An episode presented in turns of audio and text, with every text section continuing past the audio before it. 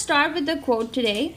It is health that is the real wealth and not pieces of gold and silver and that's Mahatma Gandhi. And uh, that is so true, right? So, so many years later, Steve Jobs said the same thing, and he he was the you know CEO of Apple. So you realize that I think as you get older, uh, young, you think you can get by with anything, but that's why we have you here to understand diabetes and pre- preventing and reversing diabetes. Uh, for everyone who doesn't know Ruchika Behal, she's a national board certified health coach. Um, and she is also an essential oil educator, a nu- nutritional therapist, and detox th- uh, specialist. It is her mission to simplify getting healthy and staying healthy. And I, I um, give her kudos because I'm one of her clients and I love her. She really does keep you on track. So thank you, uh, Lela. Thank you so much. I'm actually very passionate about doing what I do. Um, you know, we feel that getting healthy, staying healthy is super complicated. We somehow make it very complicated, mm-hmm. but it's the daily little things that we do.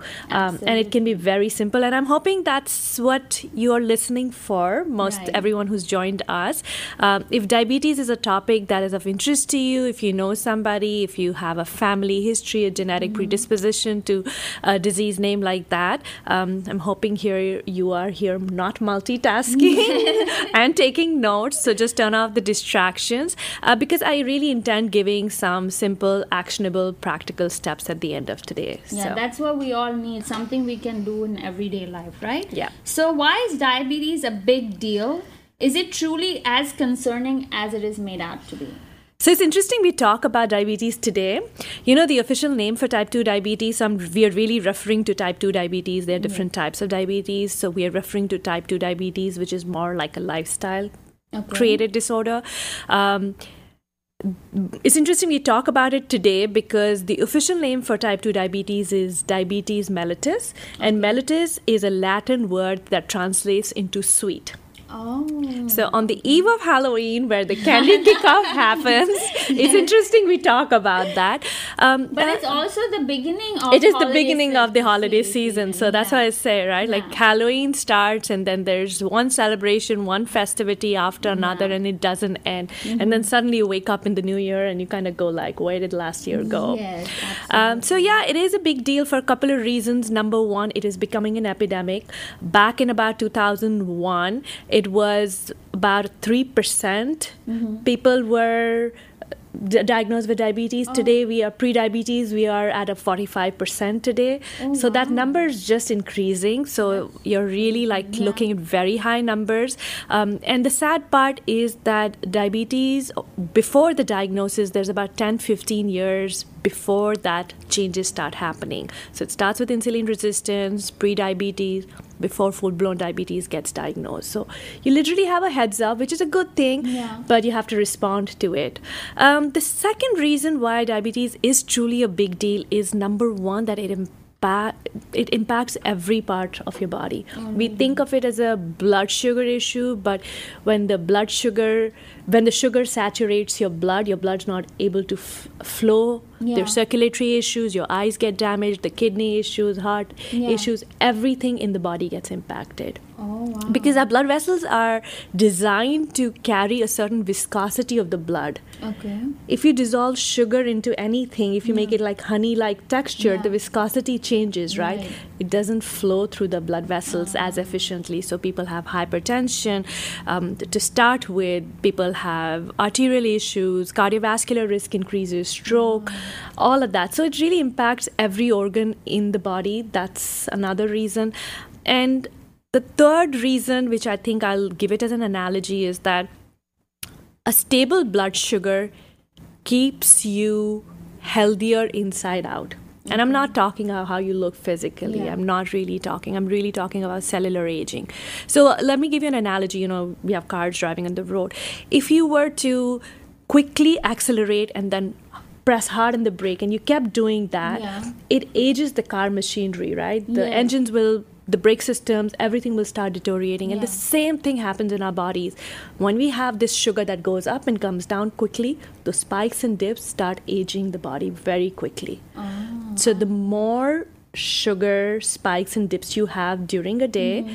Um, so this is for everyone because if we can keep our blood sugar stable through the day, um, whether you're diagnosed with a disease, whether you feel you have a predisposition or, to it or not, uh, you can really prevent premature aging. Oh wow! I'm sure that interests a lot of people. yeah, people. and I, I don't talk of premature aging from Just a from an aesthetic yeah, perspective, but but, really from your an organ. organ, You know, right? just feeling vital every morning. To your point, right? Yeah. Health is your biggest Yeah. wealth. Yeah. Just feeling vital every morning. Um, not waking up with that post nasal drip, or not waking up feeling stiff in your joint. You know, because sometimes you feel like you've slept 10 hours, but you're still You're not still not awake. awake. You've not gotten your rest. Totally, so, totally, Yes, yeah. absolutely. So- And I love the analogy you, you use. It's easy to understand. Um, you mentioned insulin resistance, and that's how diabetes begins. Can you elaborate a bit? Uh, what are the symptoms of insulin resistance? So, yeah, I would really like everyone to understand that insulin resistance is really the first step when you are getting on the path of type 2 diabetes. So, which is a good thing and a bad thing. It's a good thing because it gives you a good heads up. And if you're able to respond in time, you can totally prevent and reverse Oh. from that disease from happening. Okay. So, again, I think I explained the best in analogy. So, let me explain this in an analogy. When we eat something uh, that gets broken down into sugar and that gets into the blood, then the body triggers, we get a trigger from our pancreas to release insulin, which will carry this glucose or sugar into the cells to convert it into energy. Okay. That is the process of how we eat and how it gets into our cells, very Yeah. simplistically put. Yeah. Now, what happens is if you're constantly eating or if you're eating foods with a high glycemic load or a lot of processed foods, a lot of sugars, and I don't just mean simple sugars, I just don't mean candies, you have this constant demand on the pancreas to keep releasing the insulin to carry this energy into the cells. Mm-hmm. Our need for energy consumption is not that high, right? Like, You're not Yeah. consuming it. So eventually the cells become saturated Oh. and they are no longer willing to open up Okay. to this insulin to bring in this energy. Oh. So, of course, it triggers the liver to store some as fat and the muscles to store it as energy. But eventually, because the demand of energy is not so high, we do lead sedentary lifestyles, uh, we are not physically active so much. And our consumption is too much, um, the body becomes resistant. So, uh, insulin resistance is the official name, but it's like imagine if you have an empty suitcase and you're putting in some clothes, you can fit it in. The same thing, your insulin can bring in when your cells are empty the glucose the sugars into the cells but when the suitcase is super full Yeah. those last two t-shirts don't fill either right? You have to literally jam Yeah, it down. yeah, and you can and same thing starts happening to the cells. It can no longer Hold on. hold on or consume that sugar. Okay. so uh, that stage is called insulin resistance but that's when kind of uh, there is presence of higher blood glucose in your uh, the sugars in your blood. And again blood glucose levels when they are elevated they are toxic to the body they create inflammation they create inflammaging. So inflammation along with aging of the cells because circulation's not happening as it's designed to. So yeah that's when it all starts kind of going downhill. Uh, the second stage is pre-diabetes which is sometimes diagnosable which is your uh, morning blood sugar fasting blood sugars will measure over 100 that is already being pre-diabetic. S- um, your hemoglobin a1c will start kind of creeping up slowly so that's when it's before there's a full blown diagnosis of diabetes. Um, and I think it's important to kind of understand these stages because it gives you the opportunity, to your point, to prevent it. Yes, yes. Because sometimes you read these numbers and then the doctor is like, oh, you're borderline. And then you're like, oh, yeah, I'm not there yet. I'm not over the hill, so I can do what I want. Totally, But- totally. Yeah, but that's when you start taking control of things, right? Yeah.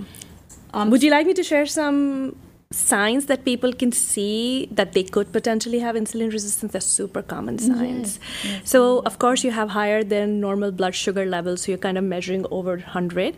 Um, your triglycerides start getting higher, about over 150. Okay. Um, LDL cholesterol starts rising. For males, the waistline is larger than 40 inches, and for females, it's larger than 35 inches. okay. Another common symptom or sign is that there's darkening of the skin in certain areas, especially behind the neck, in the folds. The skin starts kind of getting tougher and starts becoming darker, or there's presence of a lot of skin tags. These are very subtle signs. We don't think of them as signs of insulin resistance, but that's kind of where it's all Oh wow. showing up from. So it's it's it's important to kind of take a look at your body and just you know. Uh, Take every symptom, every change as a gift and acknowledge it and see, question Yeah. why, why is it happening? Yeah, and uh, like take it as a wake up call. Right? Absolutely. Yeah. Absolutely. Um, so is type two diabetes reversible and preventable? Yes, I mean, absolutely. It is totally, totally preventable. Um, it's really a lifestyle disorder. We often think of it as, uh, you know, as this um, sad diagnosis, like a one-way street. There's Yeah, no and way. com- genetic, right? Sometimes. yeah, there is a genetic composition, and I'll talk about that in a minute. Uh, but the thing is that with type 2 diabetes, there's just so much because there's it's a slow progression. You have so many different moments when you can do something about it. Just changing your diet, how you manage stress, what you eat, when you eat can all really help with preventing the disease. Um, it's not a life sentence. And the same thing with reversing as well. Now, reversing always is hard, it takes more Yeah. commitment. That's always true. But we have to also remember the time that it takes you to get to that point. Potentially, it'll take at least half that time to get back. Yeah. People think that reversal should be this overnight magic pill, and it never is. It is a lifestyle overall because if a certain lifestyle or certain way of eating or certain way of leading your everyday life has created disease in your body, mm. you will need to change it. Yeah. And you re- but I know you can do it because I've done it. Totally. Uh, and I am a total bread person. Like my mom would make fun of me and say you sh- would say you need to get married to a baker because I love bread and cookies and I had to give it up this May and I've actually been off it. Knock so knock on wood, you know, and it, it was hard, but like you said, if you put your it's eh, and it is true when you put your mind to something and you make up your mind that you're not gonna do it and you know that it's it's not helping your body. What do you want, right? Yeah. So you can do it. Yeah, So, and I always give this again. I'm an analogy person. You know, if you're going on 59 and every day you get stuck in traffic, you have to change something. Either you change the time that you travel, maybe you take another route, maybe you take the feeder. But if every day you're getting stuck in traffic and complaining about it, something Yeah. has to change. Yeah. Something has to change. Like you had put the quote on uh, Instagram, right? If things are not changing, something not, yeah, something has to change for something to Yes, change, you right? keep doing the same things and accept expect, Expect different different results. So see, I'm. I'm, I'm You're Yeah, there. I'm you are there. You are there. So yeah, it is. It is preventable and reversible. There are many things that you can do about it. But I think um, I would love to share three to four different health markers that I think everyone can keep track of. Uh, the number one is your hemoglobin A1C, which is your average of three months blood glucose levels. I think just kind of measure it. Ideally, keep it under 5.2. I know I'm going to get a lot of uh, grief for saying that, but um, but truly try and keep it under 5.2. Uh, then also have your fasting insulin levels measured. You want them to be in single digits between two and five. This is a lab marker that's not often checked, but it can give you a heads up so many years ahead of time. Oh, yeah. Um, then, of course, is your regular fasting glucose, which is your overnight marker that people may often do it at home with their prick test, uh, measure your triglycerides and your triglycerides to HDL ratio. Um, These are some preventive markers that can give you a good heads up of which direction your life's moving in, so you can. So you can change something. It's treated like your GPS, right? Like when you get a heads up, there's traffic, you don't decide Yeah. to take the same road that day. So Absolutely. So is is it a fact that it's caused by too much sugar? I wish I could simply answer yes. I would just make it easy. It is. Um, the answer is yes, but there's another part to it, and I think that another part more and more people and more and more practitioners are realizing as we're kind of progressing. I did a personal experiment that I'll share with you in a bit. Uh, so, yes, the answer is higher glycemic index foods, foods that get processed into sugar very quickly into the body do raise your blood glucose levels. And by that you know we went through the whole dynamic how um, the insulin has to be produced by the pancreas and that insulin Yes. draws the Yeah. glucose the sugars into the cells. So yes the answer is yes. But there's another way that our blood glucose increases. And that's this is something uh, that we often don't think about. And i'll share a personal experiment that i did uh, that is stress and I'm not talking about the big stressors in our lives. I'm talking about being stuck in traffic, somebody cutting you in traffic, running late for a meeting, getting late for your kids' pickup, uh, running late for a random social event. These little things that stress us, that stress us. It could also be physical stressors sometimes. It could also be uh, chemical stressors in terms of terms of toxins. But every time we are stressed, our body gets into what's called a fight or flight response. Yes. And a part of that, the survival mechanism is to demand more energy from the body. Okay. When the body when we are in a fight or flight response state, the body dis- demands more energy. Now, this energy was the extra energy was stored in your muscles and your liver, so the body starts releasing that in the form of sugar because to survive, Yeah. the body is saying you need more energy to run away to survive this situation, and that increases your blood glucose level as well. Oh wow. And I did this experiment that I was eating very even. So I put on a continuous glucose monitor. It's like a insert that you just kind of put it on. Uh, you could put it in different parts of your body. I put it on my arm, and I was I was eating a very stable meal for seven days. But I would realize my glucose, I would still have spikes depending on if I was running late, sending some stuff to anybody, mm-hmm. or I'm like kind of looking at time between two appointments and I'm going Yeah. like, this client's running late or I'm running late. The little things, the little things that we experience every day, like, you know, it's no big deal. Right. But It would start showing a very severe spike and dip. Um, and that kind of gives you a good insight into how our body responds to stress. oh wow. So, yes, the answer is diabetes is a blood sugar uh, related Yeah. disorder, like, you know, higher blood sugar, uh, higher glucose diets, higher sugar, glycemic foods do causes, but also stress. Yes. So, and stress can come from even lack of sleep. Yeah. Major, right? Major. Because that's when your body is Is healing, resting. So, Totally. Yeah. Totally. Um, so is type 2 diabetes um, hereditary? Yes and no. So, you know, genetics do play a role in how our insulin is produced in the body and how body consumes certain things. So, sensitivity to our insulin sensitivity to our cells is kind of genetic. But again, an analogy, and I know it can be a very sensitive analogy that I give, but I don't have another way to explain this, is that genes load the gun Okay. and the environment pulls the trigger. Mm, nice. Nice. So you could be sitting with a loaded gun all your life. You could have a predisposition Yeah. to it, but unless you give your body that environment, Mm-hmm. meaning your foods, how you process stress, how you prioritize self care, uh, how you move your body, how much exposure to toxins, when it all comes together, that's when it gets expressed as a disease. Mm.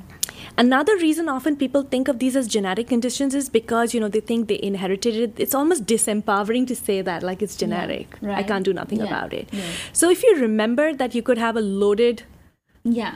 weapon sitting but nothing will express if you can change your environment, often people genes as much as genes run in the family, patterns also run in the family Yes, absolutely. we do exactly what our parents do whether it's raising our kids how we process stress how we prioritize self-care how we eat when we are stressed mm. it often comes from our families yes. so you have to break your patterns for genetic conditions not to express Um, long, long answer to your short question but hopefully it kind of makes sense Uh, we're going to take a quick break and we'll be back after our break on 103.5 Hum FM. Welcome, Houston, to Chai Time on 103.5 Hum FM. We are in conversation with Ruchika about diabetes and we're loving it. Um, so, what are simple ways to manage your blood sugar levels? Let me give you the simplest way without having to change any food would you love me then Yes. So let me tell you that actually if you eat and this is these are studies and experiments done that if you eat the ingredients of what you're going to eat in a certain order Okay. without changing anything. You could be eating your tiramisu, Yeah. but if you eat it in a certain sequence in your meal, mm-hmm. you can reduce your blood glucose spike by 75%. Really? Like, so what do you mean? So you eat it first? So, no, you don't eat it first. I love my sugar. I know. That's So you basically start with your veggies. Oh. So you start with a bowl of salad, raw veggies, cooked veggies, but you really, really start with your veggies. Okay. And then you do your proteins and fats, and then you do your carbs and sugars last. Okay. And how, you know, in a desi meal, like if you were going to even, let's say, eat rajma rice, which can be like a lot of rice, Yeah. right? So eat a raw salad, First. then eat your beans, and then kind of eat the beans and the rice together. Oh. So just sequencing it Yeah, can yeah. change it, change the spike completely. That's amazing. That's one. I mean, this is this is really keeping it simple. that doesn't mean that you go off at your dessert. I mean, you know, but if you're going to let's say enjoy a dessert, kind of do it in the sequence Right. to just have the blood sugar be better managed. Yeah. Um, so this I'm just thinking, even for kids, because my kids love Totally. love sugar. Now. so do the veggies Yeah, first. Do the do the veggies first. Protein, have that at fats, and yeah, yeah. definitely. So start with your veggies first.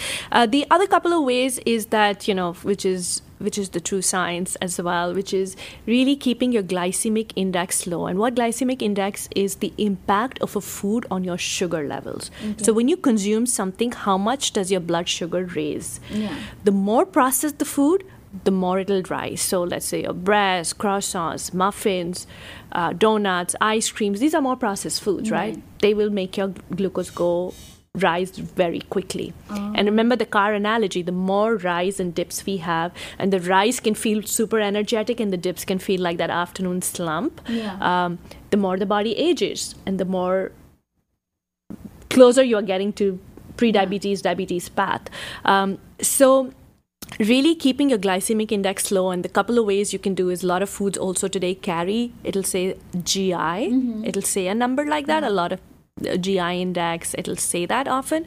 But the other ways is the less processed the food the lower the gi index.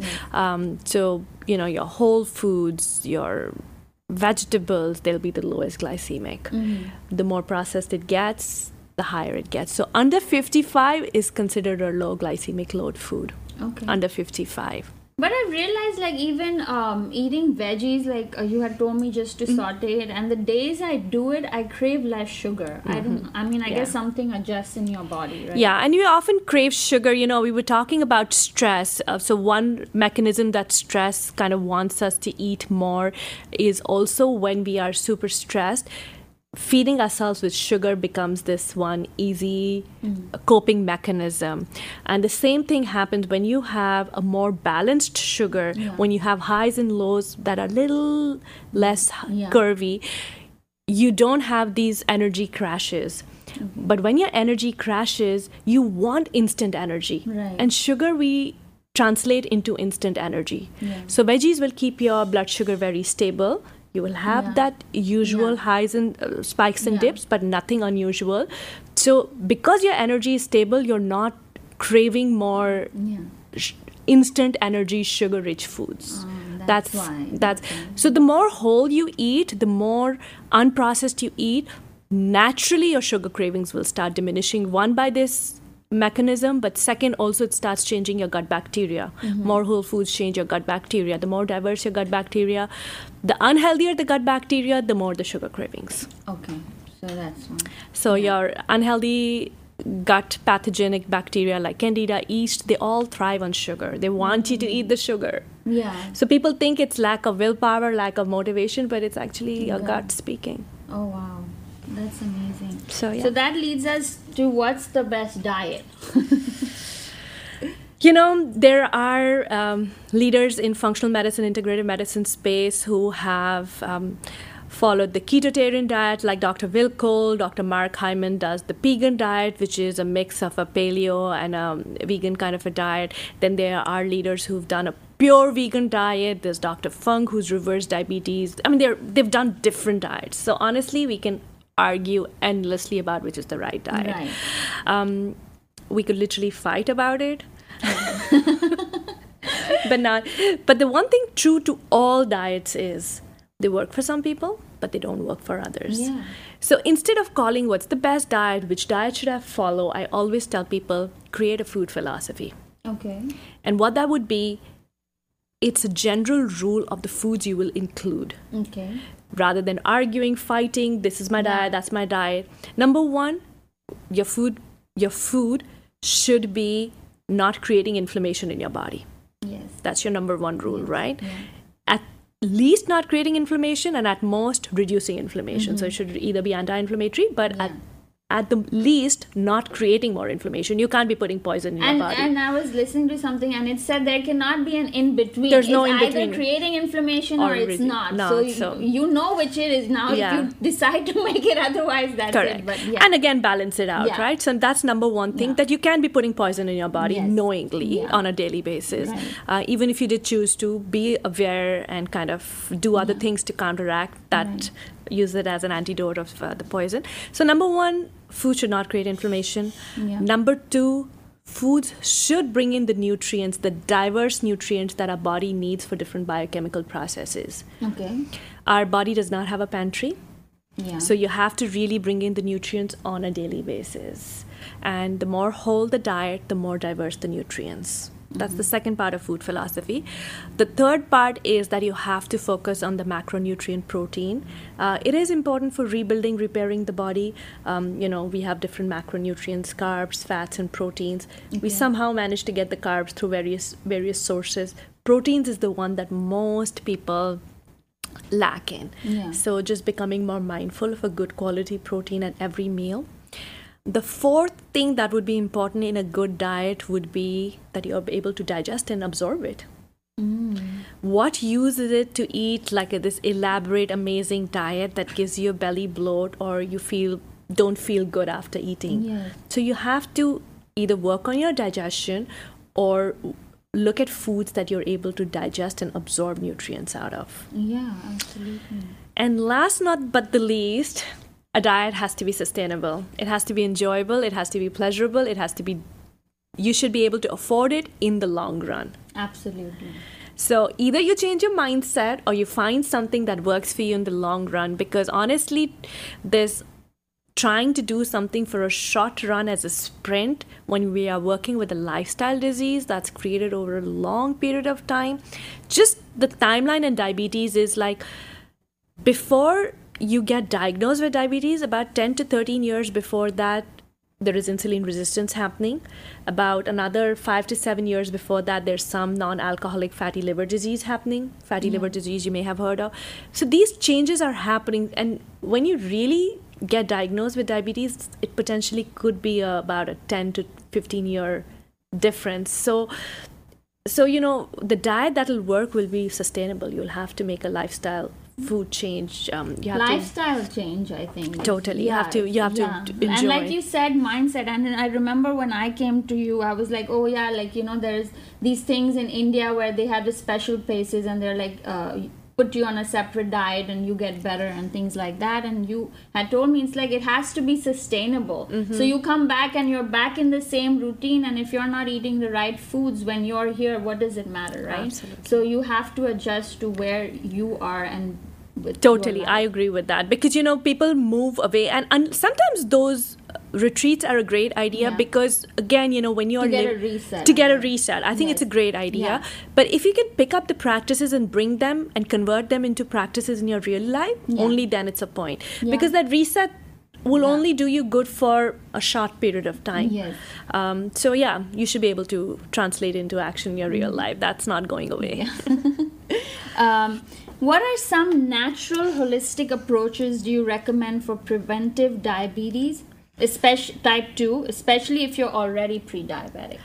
So, if you're already pre diabetic, I think the number one thing would be to keep a very careful watch on your hemoglobin A1C and your fasting insulin. Okay. Like, track it. Do not think of it as a. Diabetes is not a moment in time, and I know I'm repeating it again. It's not like a broken bone. It didn't exist yesterday and it exists today. It's not like that. Okay. It's building over a period of time.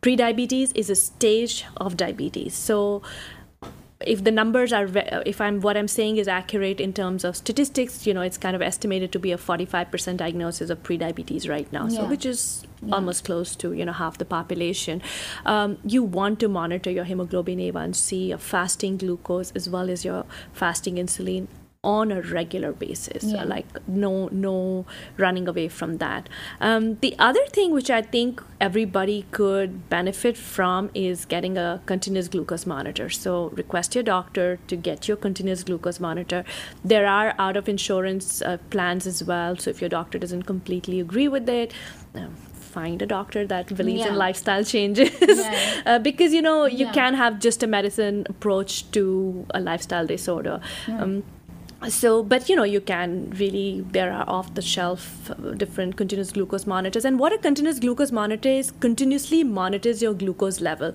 How you respond to certain foods how you respond to stress. Um, and the beauty of it is you can truly create a personalized nutrition plan. Right. Because if you came to a nutritionist or you came to a functional practitioner like me and you said, create me a plan, maybe I will go low on certain rice types or maybe certain different processed foods, mm-hmm. but maybe you respond okay to it. Yeah. Yeah. So you can really create a personalized nutrition plan for yourself.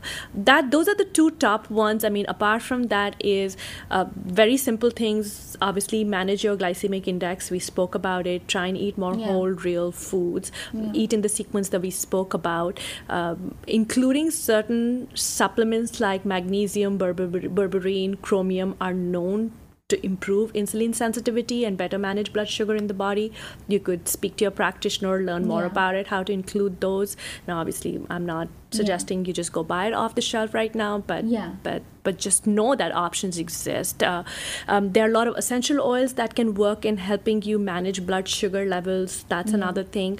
Walking after all your meals, if you can utilize the extra glucose, the sugars that is in the body by the way of walking because yeah. muscles, your quads, which is your largest muscles in the body, utilize glucose. Um, you will also have a more stable blood sugar response. Mm. That's another simple one. So. Yeah again you know going back to food and the stress but in addition movement. Um, and you know five ten minutes of movement after um, a meal. People i have had clients who wear a continuous glucose monitor and they've seen a 50 point decrease in their glucose levels uh, just by sheer walking for 10 oh, minutes. Really? that's why i guess our parents always say always walk after, after dinner. right? After dinner yeah. right? Don't just sit down. Yeah don't just sit down. Just don't finish your meal and go yeah, plunk yourself on a couch. Yeah. so yeah, eat three to four hours earlier than bedtime. And when I say eat, I don't mean your dinner, I mean your last bite. because I started clarifying that because after dinner there are a few more last bites, right? so, uh, so what are, what about the common medications for diabetes and how effective are they? So, of course, you know, there's time and place for medication. Um, as I said, this is a lifestyle disorder. We need to address it by changing the lifestyle. Uh, what the medication do, the most common medication, typically metformin type medication that most people are on, what it typically does is that we were speaking of the suitcase analogy, right? Trying to stuff that last t shirt in. Yeah. It's basically trying to get glucose into a already crammed cell. Yeah. There is no place. Right. So what that it starts doing is it starts hiding glucose another place. So it's like instead of cleaning your room, mm. instead of putting the trash away, you put it on, under your bed, um, and then when the bed under the bed gets full, then you put it inside the closet, and then after that you put it in another corner. Yeah. You haven't addressed the problem, right? right? That trash is going to rot and become a breeding ground for pathogens, bacteria. Mm. Uh, similarly, you are not most medications are not removing the glucose. Yeah. They are just trying to shove it somewhere. Yeah. There is no beyond the a point there is no somewhere in the body. Mm-hmm. uh, so that's kind of you have to address the lifestyle. Uh, yeah. it is a lifestyle created disorder. You have to you have to bring in the lifestyle component to it. And the other downside is that long term, which I would like everyone to know, especially if you're on drugs like metformin, those do deplete certain nutrients from your body, uh, specifically vitamin B12. Mm-hmm. And people take it endlessly for years together without realizing it. You know, there's neuropathy happening, there's lower moods happening, constant fatigue happening. Constant fatigue they want to eat more they want to eat more there's more glucose so mm-hmm. you never get out of that viciousness mm-hmm. um, i'll also talk about the trendier drug ozempic mm-hmm. everyone's everyone's interested in it these days so again you know despite the trendiness you have to understand there are side effects to it yeah. um, you really need to work very closely with a practitioner but again unless you change your lifestyle those drugs are not going to yeah prove magical. Yeah. Um, short term, maybe yeah. they can help you overcome that initial challenge yeah. of making a shift but eventually you have to bring in your lifestyle component uh, how you eat how you move your body how you prioritize sleep mm-hmm. how you relax on a daily basis how you manage stress how you manage stress and st- stress you can't remove but you just have to have small daily I always say, uh, manage stress or prioritize relaxation as often as you brush your teeth. So, which is hopefully twice a day. At least once a day. At least once a day. So, whether it's journaling, taking a break in nature, deep breathing, doing some yoga, stretching, pranayam, whatever that might mean for you, yeah. It could just be even taking out some essential oils and doing a little bit of aromatherapy for yourself. Yeah. Anything that helps you move from a sympathetic dominant state, that fight or flight mode, into a parasympathetic state is going to be helpful. Yes, absolutely. It just regulates your nervous system, and that's what is needed. Yeah. It's not. It's not complicated. You don't have to sit eh, like a sage on a mountaintop. In yeah. it's not happening. Right. None of us are going to achieve that. I don't know if anyone here is achieving that, but the fact is that that's not the but, aim. Yeah, and that and then you don't have time for it. Yeah. You know, you like you think in your head you have to sit like that but like you said while you're driving like two minutes of deep breathing you I can mean, do it because yeah. there are times you're just getting from one place to another on an auto mode you don't even know how you got there you absolutely know? so like absolutely. you said so i think prior so very two simple takeaways would be a lower glycemic load diet yeah. just managing that um, and finding ways to switch between of the fight or flight and getting into a more parasympathetic state, which is your rest and digest. Don't get me wrong, stress is a good thing. Yeah. You know, it gets us to places in time, it gets us to perform, it gets us to get work done basically none of us would reach anywhere in time if we weren't stressed uh, so it's a good thing yeah. but being constantly in that driven state in that fight or flight mode does not serve us yes absolutely so. Would you like to share anything else with us? I can't believe we're at the end of the show. I know you always ask me for a quote at the end yes. of it, right? So I'm going to share one of my favorite quotes, uh, which I think is very appropriate in the conversation that we are having today. Is that the best time to dig a well is not when you're thirsty. That is so true. I love it. So, love it. so you know, just but that um, the best time to take care of your health was yesterday the yeah. second best time is now.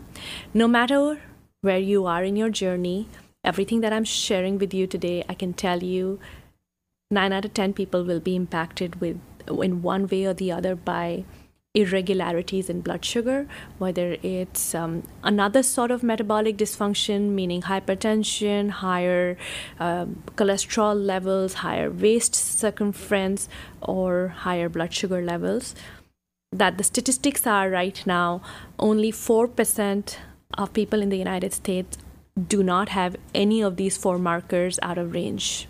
Oh, wow, that's crazy. That number is. So it's 96 point some percent that are have one of these out of range. Yeah. So whoever you are, wherever you're listening from, definitely do something with the information we've shared. Um, lower glycemic foods, walk after your meals, find a sustainable diet, and then last not but the least, find tools to help you relax on a daily basis. Yes. Thank you so much, Ruchika. Thank you so much for your time. I know it's been a busy week for you, so we really appreciate it. And thank you, our listeners, for joining us on 103.5 Hum FM. And we'll see you next uh, next Monday, same time, same place. Bye bye.